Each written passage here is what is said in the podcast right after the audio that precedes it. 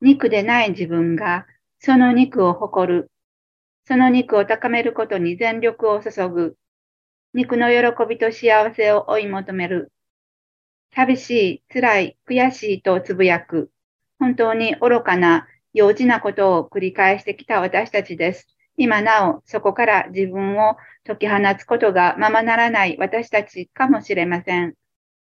肉から意識への展開の難しさを実感しているというところが実際ではないでしょうか。けれど、その現実から目をそらさず、諦めずに、真摯な思いで自分を知っていきましょう。